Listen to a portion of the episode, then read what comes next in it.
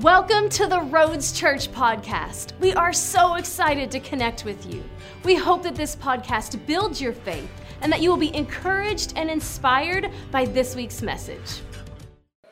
Man, I'm so thankful for Jesus. I shared a lot of my testimony in the first service, but it took a lot of time.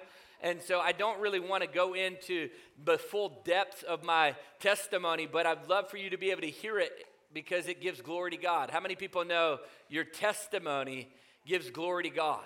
When you testify to what Jesus has done in your life and you rehearse it and you testify of it, then it gives him glory. He gets glory by that.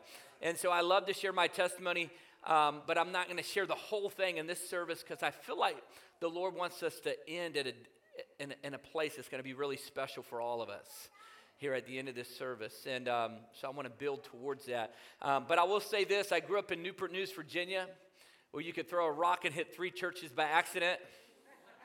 There's churches everywhere. And um, how many people know it's, it's, it's one thing to know about Jesus, it's another thing to actually know Jesus. And uh, you can grow up in a culture where Jesus is talked about, and you could even go to church, but yet not know Jesus. And so I remember I, I, gave my life to the Lord when I was 11 years old. We didn't go to church all the time, but we went kind of periodically. My parents divorced when I was two, and my mom was uh, codependent and just lost and broken, didn't know what she didn't know. Um, and so she would kind of bring us to church sometimes, and then, you know, she'd get hurt or whatever, and then we wouldn't go for a while. And uh, so that was kind of our rhythm. My dad was a believer, but a backslidden believer and uh, but really did believe in Jesus. I do remember a, a, low time in his life where he woke up early in the morning and got me and my brother together, put our shoulders together, and said, "Look me in the eyes, boys. If if you believe in Jesus, you could do anything in this world." And so he had a faith. But he just didn't know what he didn't know. He was only walking in the light that he had, and he had a lot of pain that he didn't know how to deal with. And so he dealt with it by drinking a couple days a week and, and partying and, and uh, that was kind of my example of Christianity, you know. So, like, you believe, but it's kind of like fire insurance faith, you know, like, I believe in case I die, I don't burn, you know, kind of thing, you know. And uh, I got my get out of jail free card. And so I prayed the prayer when I was 11 years old. It was a true moment with the Lord. And so, in, in my mind, I was saved. And so, between 11 years old when I prayed that prayer and 18, I had 18 felonies knowing Jesus, you know, like, and, and I was angry because I was afraid. I was insecure. I didn't have dads all the time in my life. And when you have a lot of fear and insecurity, a lot of times it will manifest in anger. So I would fight on a regular basis. And uh, I actually was afraid of fighting, but I was good at it. So once you get a reputation as a fighter, then you got to fight because fighters search you out to fight you. And uh, I remember one time I, I actually lost my temper at a soccer game. I punched this guy in the face at the soccer game. It's a long story. I, at, around that time, I had a, a piece of jewelry on. Um, it's like a black ankle bracelet with a box on it. Anybody know what I'm talking about? Like, it's called house arrest. And uh, I went to this soccer game because that was the only place I was allowed to go. It was at the school and at, at the soccer field was at the school, and I could go to church. That was the only places I was allowed to go. And long story short, I ended up punching this guy in the face at the soccer game, um, and his, his girlfriend was in the car with him, and she called the police on me. And um, I ended up having to go back to jail. But I remember her screaming, and I remember she had blonde hair. I don't remember looking at her, you know, but I just remember she had blonde hair. She's screaming. And I remember feeling like, man, why'd I do that again? I was trying to stay out of trouble. You ever know somebody who just seems like they can't stay out of trouble? It's like they try their best and they just keep falling. Like that's what, that's what it's like for people who really they don't know the Lord yet. You know, they're just they're they're they're under the bondage. They're under the sway of the the, the one who has, is the prince of the power of the air, the, the enemy. It's that Romans 7, I, I do those things that I, hope I, I don't want to do, and I don't do the things that I want to do. And it's like you're in this bondage, and it feels hopeless, you know. But it isn't hopeless because God has sent His only begotten Son to set us free, to make a way where we could be born again, where, where that sinner can drown in the baptism tank and resurrect a brand new creation, no longer a sinner but a saint, and have a new nature and actually have new desires where it's no longer our nature to do what is wrong. But if we do what's wrong, then we have an advocate in Christ who prays for us and intercedes for us, and we're being sanctified by the Holy Spirit. Isn't that good news? And as far as the east is from the west, so far as removes our transgressions from us, because of the blood of Jesus, which we talked about, he doesn't even remember it anymore. Man, this good news is almost too good to be true. That God would become sin so that we could become righteousness. He became unrighteousness and took on our unrighteousness so that we could become righteous. It's amazing news, good news. But I didn't know that back then, you know. And, um, I remember I had to go back to jail, get out of jail, and um, a couple years later, and I got a job as a painter. And um, these painters um, were on fire for Jesus that I was painting with. I got on this crew, it was a bunch of radically saved black dudes. They picked me up in the morning blasting Kirk Franklin and wow gospel music, you know, talking about, you know, Jesus said this and Jesus said that and Jesus healed sister such and such. And I'm like, well, you talk about Jesus said something to you, man. And they're like, don't you know John 10? My sheep, they hear my voice and they follow me, and I know them. And I'd never considered that you can't know anyone that you don't talk to, but then also listen to. You, you got to be able to communicate. And, and if you're in this room and you don't know the Lord, I want you to know that Jesus Christ uh, came, Emmanuel, God, he's, he's come to be with you. He's not a God who's come to be, to, to be apart from you in the sense that he doesn't want to be with you. He's come to be with us, to become one with us. You were created to be in relationship with God. You are divine design. You were created to hear the voice of God. Say, I can hear God's voice. There's not one person in here that cannot hear God's voice. You're not the only one who can't. No, you were created to hear God's voice. But his main way that he speaks isn't necessarily English. I think God speaks in mystery. It's the glory of God to conceal a matter, it's the glory of kings to seek it out. And he doesn't hide things from us, he hides things for us. And he hides it for us because he wants the humble to be the powerful and not the prideful. And so when he hides it in mystery, it's the humble that actually seek it out in the secret place. They seek him. So that's why Jesus spoke in parables. And a lot of times people didn't know what he was talking about. But the disciples, because of their proximity, their relationship with Jesus, would go into an intimate setting and say, Hey, what's that parable mean? and he would give him the revelation. That's why John the, John the Beloved, you know, John the Beloved, he had this revelation of the love of God you know, he, he, he recognized how much God loved him, and therefore he had his head on the chest of Jesus. You remember? And, and Peter, he's like, man, I'll do anything. I'm not going to betray you like these other losers. I'm going to, I'm going to, I'll fight to the death, you know? And uh, Jesus said, nah, Peter, you're going to deny me three times before the rooster crows, you know? But John, he never did. John's head was on the chest of Jesus. And, and who did Peter talk? He said, hey, John, um, can you ask Jesus who's going to betray? How come Peter didn't just ask him? Intimacy, revelation comes through intimacy. It's a picture. See, it's one thing to know how much you love God or think you love God. It's another thing to know how much God loves you. Amen. And um, so, do we know the Lord? So these guys are like, yeah, don't you know John 10? And I'm like, I'd never considered that. Long story short, I began to pursue the Lord. I met him in my pickup truck crossing the bridge in Yorktown, Virginia. I was looking at the beautiful sunset. Psalm 19 says, Day unto day utter speech, night unto night knowledge. The sun is like a bridegroom coming out of its chamber, running its race from one end of heaven to the other end. Nothing's hidden from its heat. In other words, it goes on to talk about how creation is testifying. Creation is being an evangelist in the earth. Read Psalm 19, one time. I remember one time I was sitting out l- learning how to listen to the Lord's voice and hear Him. I was quieting my heart within me. I used to get up, you know, super early around that time. I'd get up way before the sun would get up, and I'd just sit there and wait. And I'd be so tired because it was so early in the morning, and I'm waiting on the Lord, quieting my heart, and I'd start to fall asleep, you know.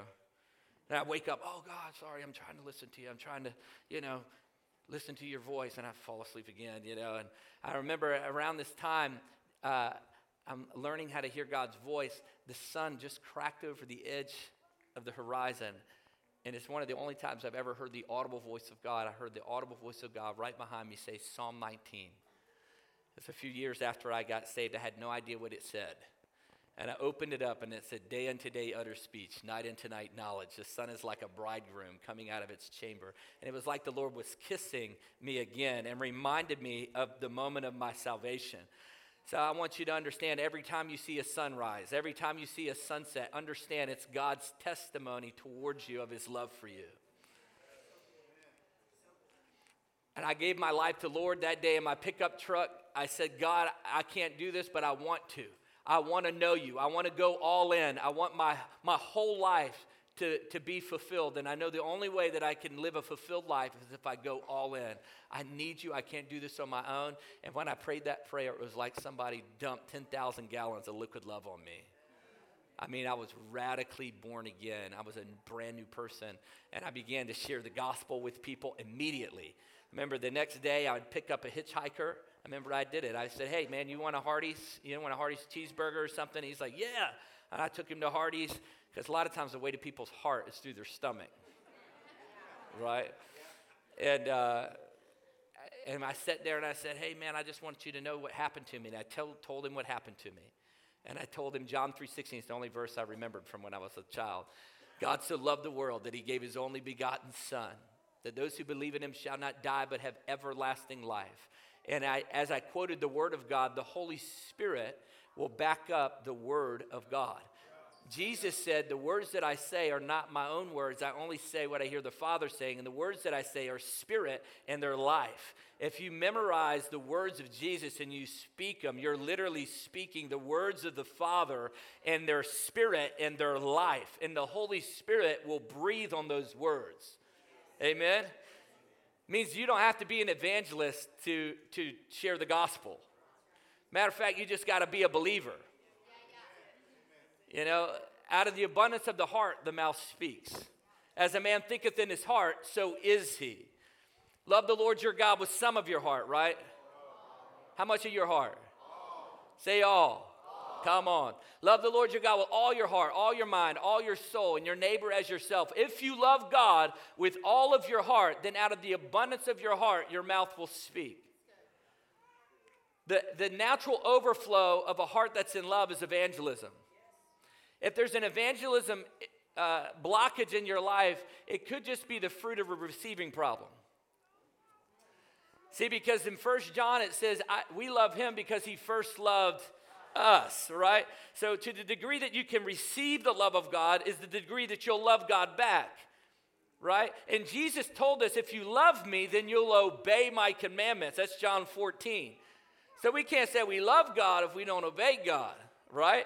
And how many people know that the Great Commission is not the great suggestion, but it's a commandment? Go into all the world and preach the gospel.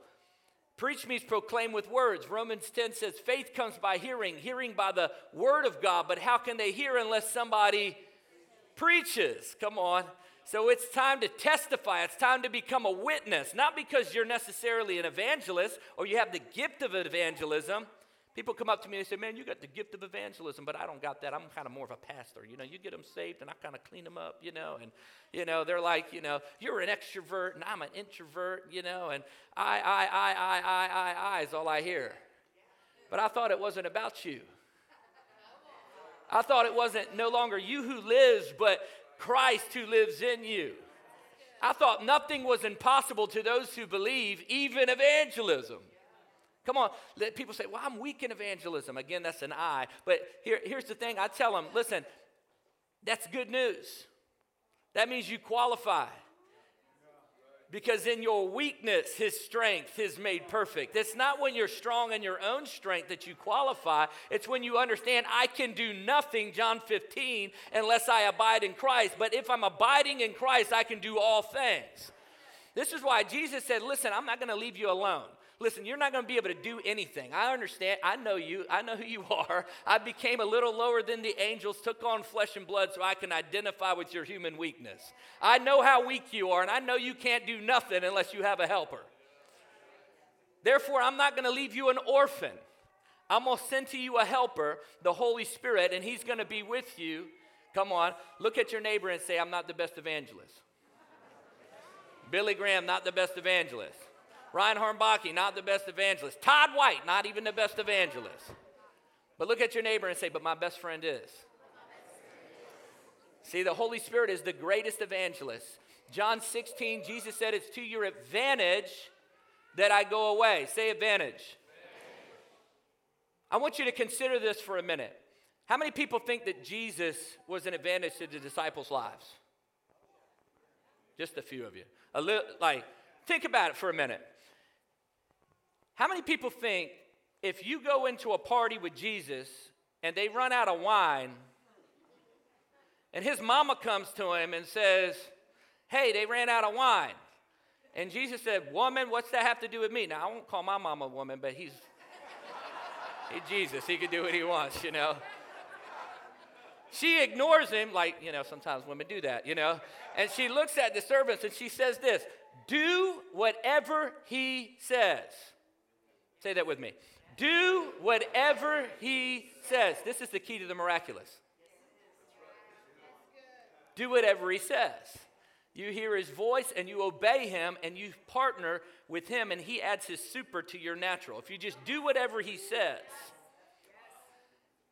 they do what he says and he turns water into wine. How many people think that's going to help your faith a little bit? If you see water turn to wine. How about walking on water? If you see Jesus walking on the water, and then Peter says, Hey, if it's you, tell me to come to you. And then you see Peter, and you know how messed up Peter is. And he steps out the boat and starts walking. How many people think that's going to help your faith? Or rebuking a storm that has the capacity to kill you. These are like fishermen. They understand a storm that has the capacity to kill them. And, and Jesus says, Peace be unto you, and it just slick as glass. How many people think that's going to help your faith? Or seeing uh, uh, leprosy be healed. Anybody ever seen roadkill before? I know this is a road church, but have you ever seen roadkill before? Anybody ever smelled roadkill before? It's like, ugh, you don't even want to think about it, right? I want you just to think about rotten. Sometimes in our culture, we don't understand the magnitude of a miracle because it's not around us like if you had leprosy at that point, you weren't allowed around people, first of all. No one's allowed to touch you or they'd become unclean. And matter of fact, if they walked in the room, you would smell them. That's how bad. Their, their skin was rotten. And Jesus just shh, heals them, and their skin was like baby. How many people think that would be helpful for your faith? Listen, if you still don't think it would be helpful for your faith, when you get to heaven, I want you to ask the sons of thunder about the time they were walking through the town of Samaria Nobody was being hospitable. You guys remember that? And Jesus says to him, I mean, uh, the, the sons of thunder come up to Jesus and they say, Hey, you want us to call down fire from heaven like Elijah did? Look, they understood their authority. I don't know any Christians that actually believe they can call down fire on a city and it actually happened. And that's probably a good thing. We might not have New York or California be burned up by now or Las Vegas, you know, like Chicago for sure. You guys might have got the collateral damage, you know. But but they said, You want us to call down fire from heaven like Elijah? Listen, they understood the Bible. They, they had biblical, listen, there's biblical precedence for this. They understood their authority. They understood there's biblical precedence, but good thing Jesus was with them. He was their advantage that day. You know, because he's like, no, no, no, no, not a good idea, boys. You don't know what spirit you're of. For the Son of Man did not come to kill men's lives, he came to save men's lives. You know why Jesus was their advantage that day? Because they obeyed him. You're like, of course they did. It's Jesus, man. What are they going to do? Ignore Jesus? That's so crazy. No, nobody's going to ignore Jesus. Can you imagine? Whatever, Jesus, it's in the Bible. Fire! They burn up the city, you know, and then they get to heaven, realize, oops, that was not what God wanted to do. Like, no, that's ridiculous. We don't think, and nobody would ignore Jesus. But Jesus tells the disciples, listen, it's to your advantage that I go away. Because if I go away, I'm going to send to you the Holy Spirit. He said, You can blaspheme me, but don't blaspheme the Holy Spirit. We think it's ridiculous to disobey Jesus, but let me ask you a question. How often have you disobeyed the Holy Spirit? See, the Lord told me, He said, Tell the church if we start taking advantage of our advantage, then we'll see Jesus get his full reward. We've got an advantage, it's the Holy Spirit. And I'm telling you, He qualifies you to win the lost. These signs follow those who believe. It just doesn't say these signs follow the evangelist or the apostle or the one with the microphone. It says these signs follow those who believe. They'll lay their hands on the sick and they shall recover. I believed in my heart, therefore I speak. Out of the abundance of the heart, my mouth speaks. Come on. You are the light of the world. A city on a hill cannot be hidden. Say, I am, I am. the light of the world. It's who you are. Evangelism isn't just something you do, it's who you are. Amen?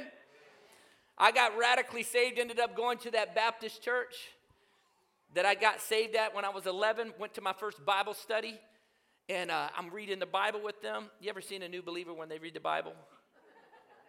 They're like, oh my God, it's the Word of God. That's God's Word. And you're like, yeah, dude, it's been around forever. I know. Like, no, no, no, you don't understand. That's God's word. that's how I was. I'm like, what do you mean you're only going to read one chapter?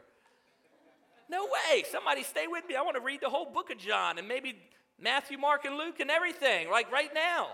Like, this is God's word. Two people stayed with me, two people, a girl and a guy, and we shut down the church. Literally, the, the janitor kicked us out of the church. He said, I want to go home and be with my family, guys. Can you go to the Waffle House and keep reading the Bible? We're like, yeah, sure. We went to the Waffle House and we're reading the Bible, and suddenly the girl looks up at me and she says, Hey, Richie, were you at a soccer game two years ago? and you punched some guy in the face. And I'm like, Oh, no. That's her.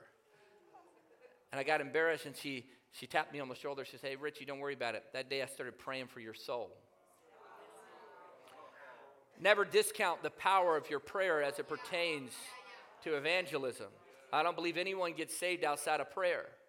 And I believe that that's just where we get the heart of the Father. We begin to pray with the Father for lost people, and He will impart His heart to you because God so, so, loved the world, He gave His only Son. He sent His Son to seek and to save that which was lost. He anointed Jesus with the Holy Spirit to preach the gospel to the poor, to loose those who are bound. Come on. This is, this is His heart that he would give his life. And, and to love God means you love what he loves and hate what he hates. Amen? So I, I end up getting radically saved. I go to YWAM, Youth with a Mission, or Young Women After Men, some people call it, you know. And I met my wife there, a Canadian uh, lady, beautiful, blue eyes. We got four kids. I got a 12, a 10, uh, a six year old, and a four year old. Girl, boy, girl, boy and God has really blessed us, you know. Um, but I remember uh, one time I was pastoring in Calgary, Alberta. We God asked us to plant a church in Calgary, Alberta. I was 25 years old, had no idea what I was doing. And uh, the reality is, is that when you follow Jesus, when you follow the Holy Spirit, He will often put you in situations where if He doesn't help you, it ain't going to turn out very good. Like where you go to the edge of your ability so that He has to add His super to your natural. Amen.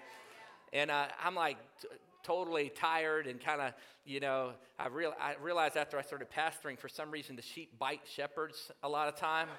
And I'm like, why, why is everything that happens wrong my fault all of a sudden? You guys used to like me before I became your pastor. Listen, be nice to your pastor. I know you don't have a problem with that because he's bigger than you all, you know, but, you know, just be nice. And, and uh, anyway, I was like tired, you know, and I remember I went to, uh, I went to, uh, Redding, California, and I'm there.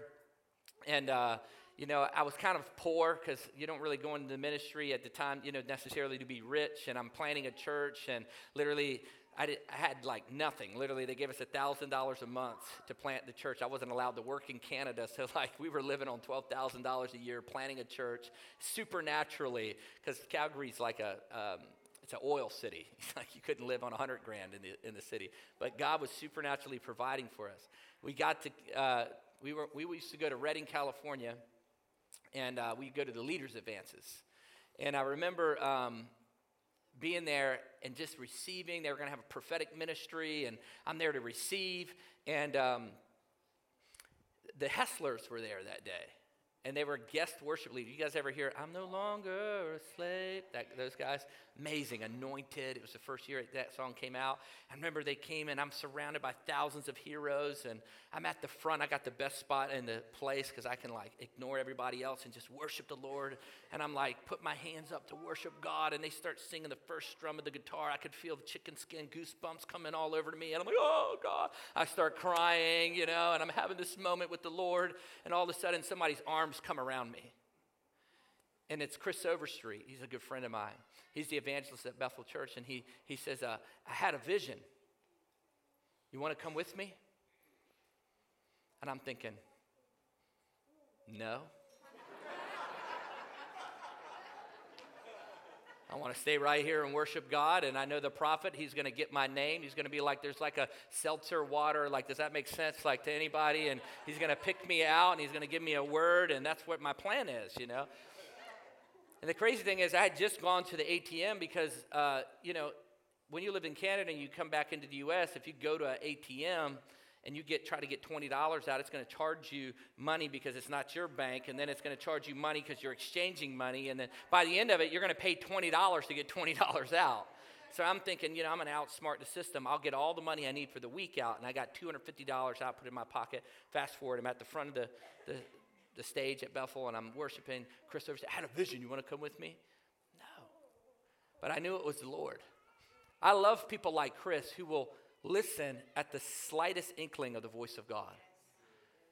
This, you want to you want to see more of the supernatural in your life, words of knowledge and prophecy, be super sensitive to his voice. Don't wait for absolute assurance. I got to know that I know that I know that it's Lord. No. I would rather get it wrong thinking I'm hearing God than get it wrong by disobeying God thinking that it might just be me. You know how many amazing encounters that I've had like getting it wrong? I go up to somebody in the grocery store and I'd be like, hey man, you got a problem with your ankle? They're like, no. How come you ask? Like, I don't, don't worry about it. How about your elbow? You got a problem with your elbow? No, I got a problem with my elbow. What do you, what's wrong with you, dude? I'm like, oh, I don't know. How about your back? You got a problem with that? No. He's like, get away from me, man. You're scaring me. And I'm like, oh man, I'm sorry, man. I'm a, I'm a new believer. I'm a new, I'm a Christian. You know, I'm just learning how to hear God's voice. You know, I don't hear him right all the time, but sometimes I do hear him right. And when I do, I pray for people and they get healed. That's why I'm asking you. And they're like, wow, that's amazing. I got a problem with my neck. You think you can pray for my neck and heal my neck? And I'm like, yeah, sure. I pray for their neck. Their neck gets healed and they get saved all through a wrong word of knowledge. Are you willing to look like a fool in order for somebody to hear about Jesus. Amen. And so we left the, this amazing atmosphere, the presence of God, the Helsers and stuff, and I get into the car with Chris, and he's got this little white Cavalier at the time, and he puts on this music. He said, Richie, I made this CD. Check this out. Chris used to be 400 pounds, and uh, he's now 200 pounds. He lost so much weight, and he's like, it's like a, a CD to help inspire people. It's like self-help CD kind of thing. It's got techno music in the background. And it's Chris, and he's like, Look at yourself in the mirror. Tell yourself you can do it. And techno music. It's like, it's just a different atmosphere in the car than necessarily in the Bethel, you know? And I'm like, all right, Chris, what vision did you have? He said, We're going to go to this place called Anderson. I'm like, Oh, man, that's like kind of a lower income place that we would serve. And he's like, I'm like, that's like 25 minutes away. We're not going to get there and then get back in time. Like, I'm not, I'm not even going to get the, get the prophet to get a word for me, man. Like, I'm thinking that to myself. And anyway, we, we, we show up at, the, at this apartment complex kind of thing, and we walk in and and uh, he, I said, "What was the vision you had?" He said, "I had a vision of door number 23." I'm like, "That's the vision you had, dude? Door number 23?" So I walk. We walk up to door number 23. We knock on the door. The lady opens up the door, but it, she doesn't open it all the way. It's got like chains all the way up and down.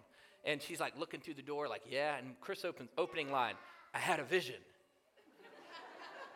She's like, all right, you know, two guys said, I had a vision? You know, he's like, No, no, no, no, no, I'm a pastor, I'm a pastor.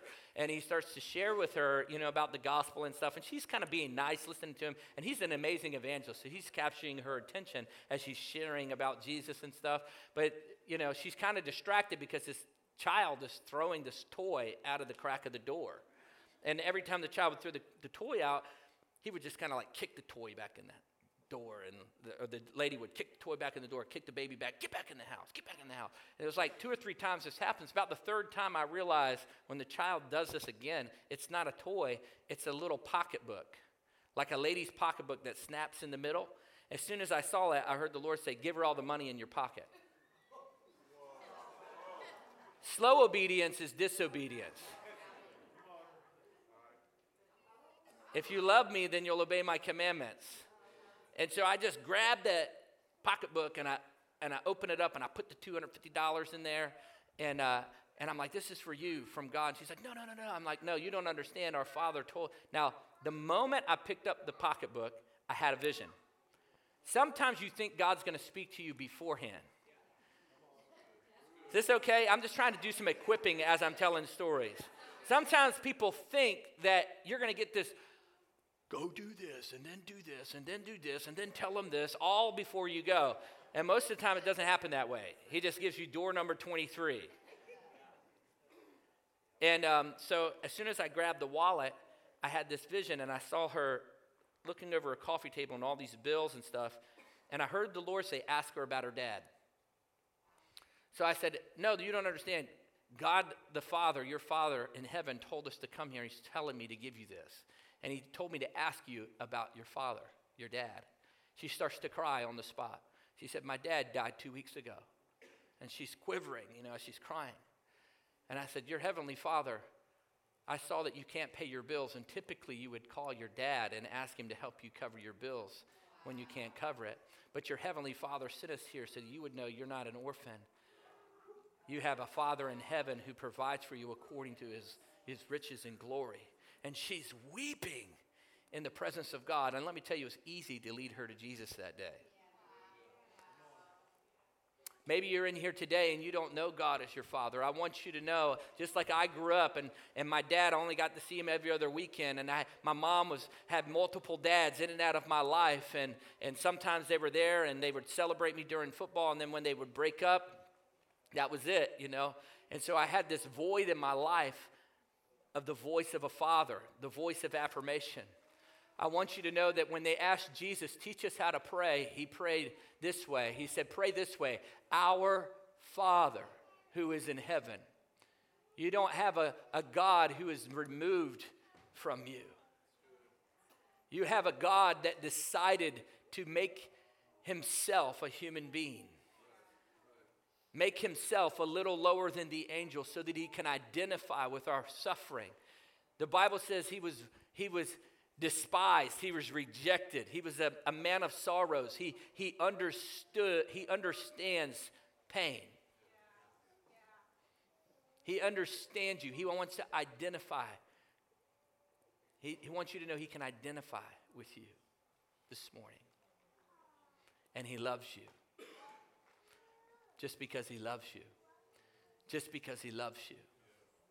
Just because he loves you. Just because he loves you.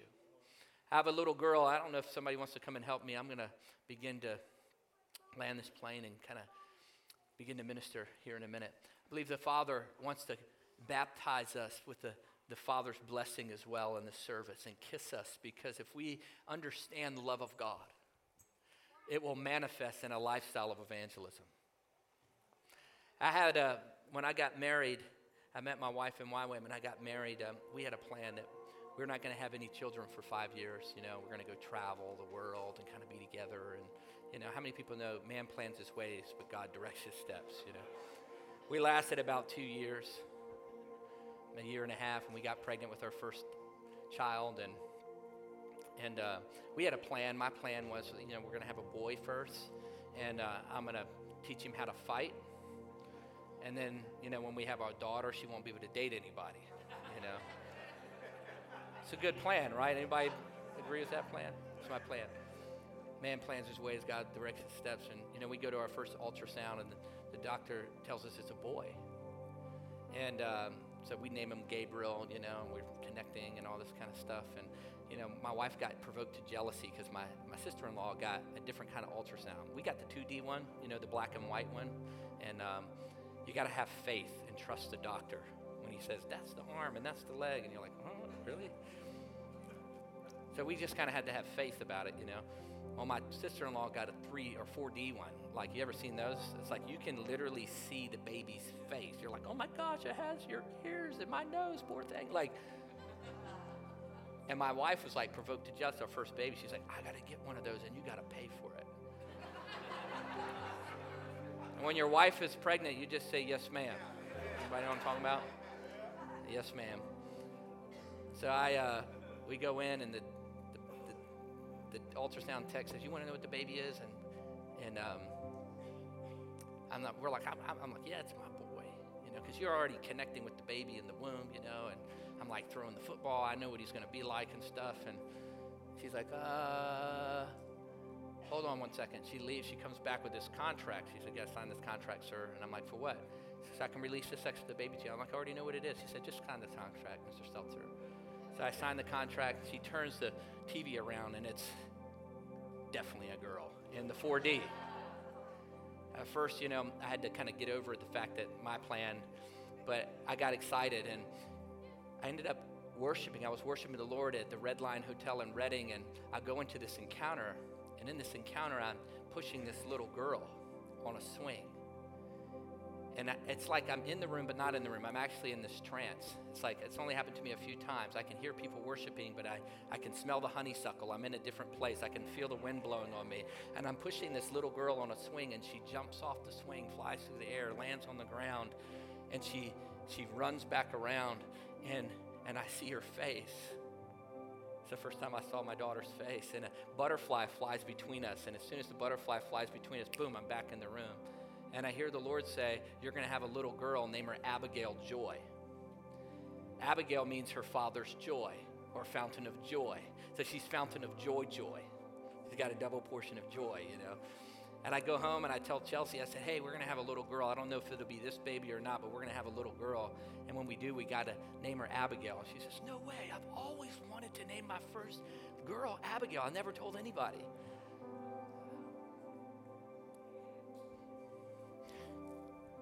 So you remember the girl, she prayed for me. I punched her boyfriend in the face, she prayed for me. The first night after she told me that, we went to this river that I would go to, it's the James River, and I wanted to take him somewhere where I was meeting with the Lord. And she started singing this song Lord, you are more precious than silver. Lord, you are more costly than gold. Lord, you are more beautiful than diamonds, nothing I desire compares with you. She sang a simple song. She started singing that, and the presence of God crashed in on me. It's the first time I'd ever experienced. I started weeping under the presence of God. We sang the same course, that same thing, for two hours straight. The presence of God just washing over us as the waves were crashing on the on the riverbank. And so when we had this child, I used to put my hands on Chelsea's stomach, on her womb every night, and I would sing that song. Lord, you are. And what I didn't realize is that children develop the ability to hear in the womb. So at some point, she's recognizing the voice of her father singing over her every single night. Now, my, my wife, she got a hold of this book. She'd never had a child before. She got a hold of this book that's called The Supernatural Childbirth. Anybody ever heard of it? Basically, the premise is pain in childbirth came with the fall of, you know, their sin and Jesus became a curse. You don't have to be under any curse. And so children should have babies without pain. And theology seemed really good. And my wife was like, yeah. And she, she carried that book everywhere with her, more than the Bible. She was like a supernatural childbirth evangelist. Hey, have you heard about this? And there was a whole plan. It was like, listen, if you um, start feeling pain in the childbirth, it's because you're taking your eyes, you're getting afraid. So just worship. And so she said, if I start feeling pain, I want you to put Jenn Johnson on. And I'm like, and that was my responsibility. I said, okay, I've got it. So the night my child's going to be born, and her water breaks while we're watching a movie in the middle of the night. She's no pain. She's like, see, I'm having no pain. She t- we take a video. We're going to meet you in a couple hours, sweetie, you know. You ever seen a woman before she goes into active labor? They're like, yeah.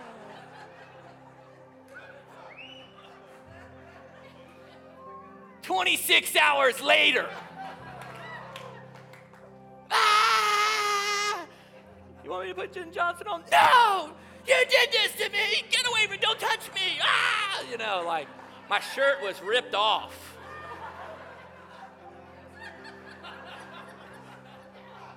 Baby comes out. She's like terrified, you know, I'm sure. Like she's been through 26 hours of trauma too. Like, her eyes are like slammed shut, like lights in her face. She doesn't hear mama's heartbeat for the first time in her life. Like, you can't imagine the amount of fear that she's in, in confusion she might be feeling. You know, I go make sure my wife's okay, and I go over to my, my little girl as she's laying in this bed, it's a heated bed, and they're like washing her off, and she's just screaming, and her eyes are closed. And I lean in and I start singing, Lord, you are. And the moment I started singing, she quit crying. And she turns her little face over to me and she strains her eyes open, and the first thing she sees is a voice who's been singing over her since she's been in her mother's womb. I can't explain to you how much love I have for that little girl in that time. She could do nothing for me except poop, eat, and sleep, and I'd die for her. I know I'd die for her. I want you to understand your father has been singing over you. Psalm 139 says, He knit you in your mother's womb, that you're fearfully and wonderfully made that his thoughts for you are more than the sand on the seashore. He loves you because he loves you, because he loves you, because he loves you, because he loves you, just because he loves you, because he loves you, because he loves you, just because he loves you, because he loves you, because he loves you, just because he loves you, because he loves you, because he loves you, because he loves you. He's always loved you. He's always gonna love you, and there's nothing you can do about it. And when you understand the love of God, there's no greater love than this, than the man laid down his life for his friends. See, love looks like something. Love looks like God hanging on a cross. He could get 10,000 angels, legions of angels to come to his defense, and yet for the joy set before him, he endures the cross. He allows them to crucify him. He was wounded for your transgressions, he was bruised for your iniquities. The chastisement for our peace was upon him, and by his stripes we're healed. This is what love looks like. It looks like God, while they're rolling dice at the foot of the cross, gambling over his clothes, having pulled his beard out and punched him in the face, he was silent like a lamb silent before the slaughter. This is what love looks like. This is what love looks like. It looks like a father laying down his life. Where Jesus said, If you've seen me, then you've seen the Father. He's saying, This is what God's like. This is what God's like. He'll give his life for you. And this is his call. He said, If anyone wants to be my disciple, he's got to take up his cross and follow me. To the degree that you realize how much he loves you, is to the degree it's easy to lay down your life for him. For if you try to save your life, you'll lose your life. But if you lose your life for His sake, then you'll find your life. Maybe you've never gone all in. Maybe you have some little things that you are holding back from God this morning. Maybe you've never known Him like I didn't really know Him. This morning, the invitation is to know Him. The invitation for some of you might be that you prayed a prayer, but you're not all in. But you want to be. And your Heavenly Father is waiting for you to come home and go all in. He's waiting for you to re, re, rededicate your life to Christ.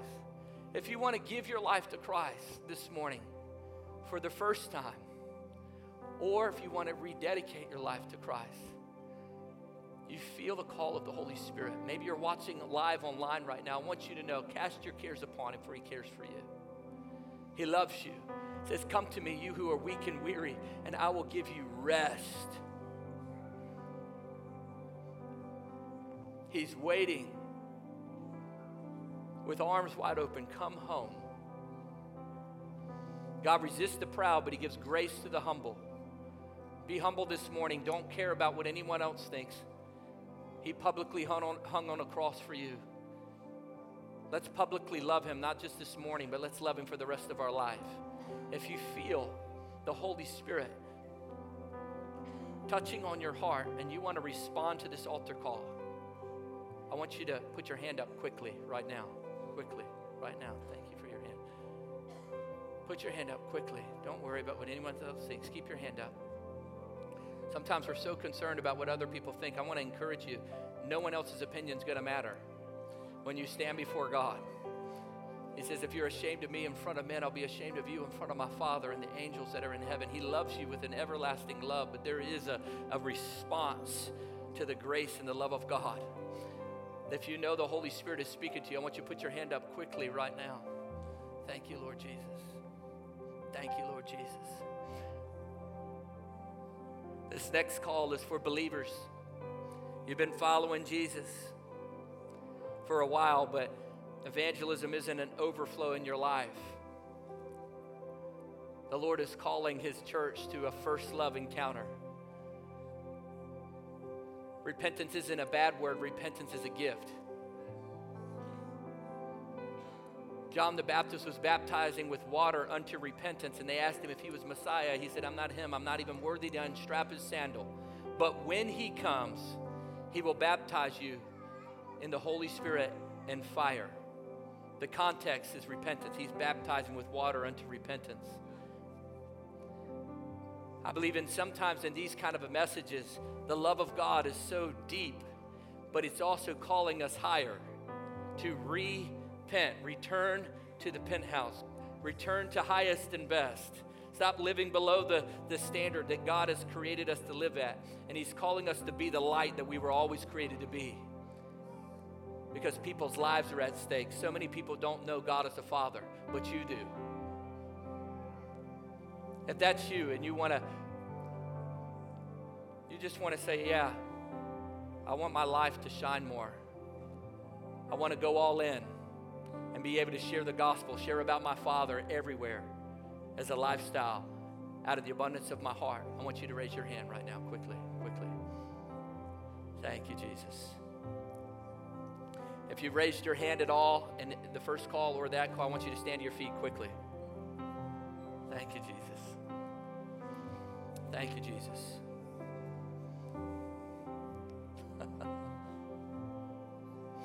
Thank you, Jesus. Let's pray this together, church. Every voice. Jesus, you're looking at my heart. I love you because you first loved me. And I believe you died on the cross. You resurrected from the dead. And I believe you'll be with me forever.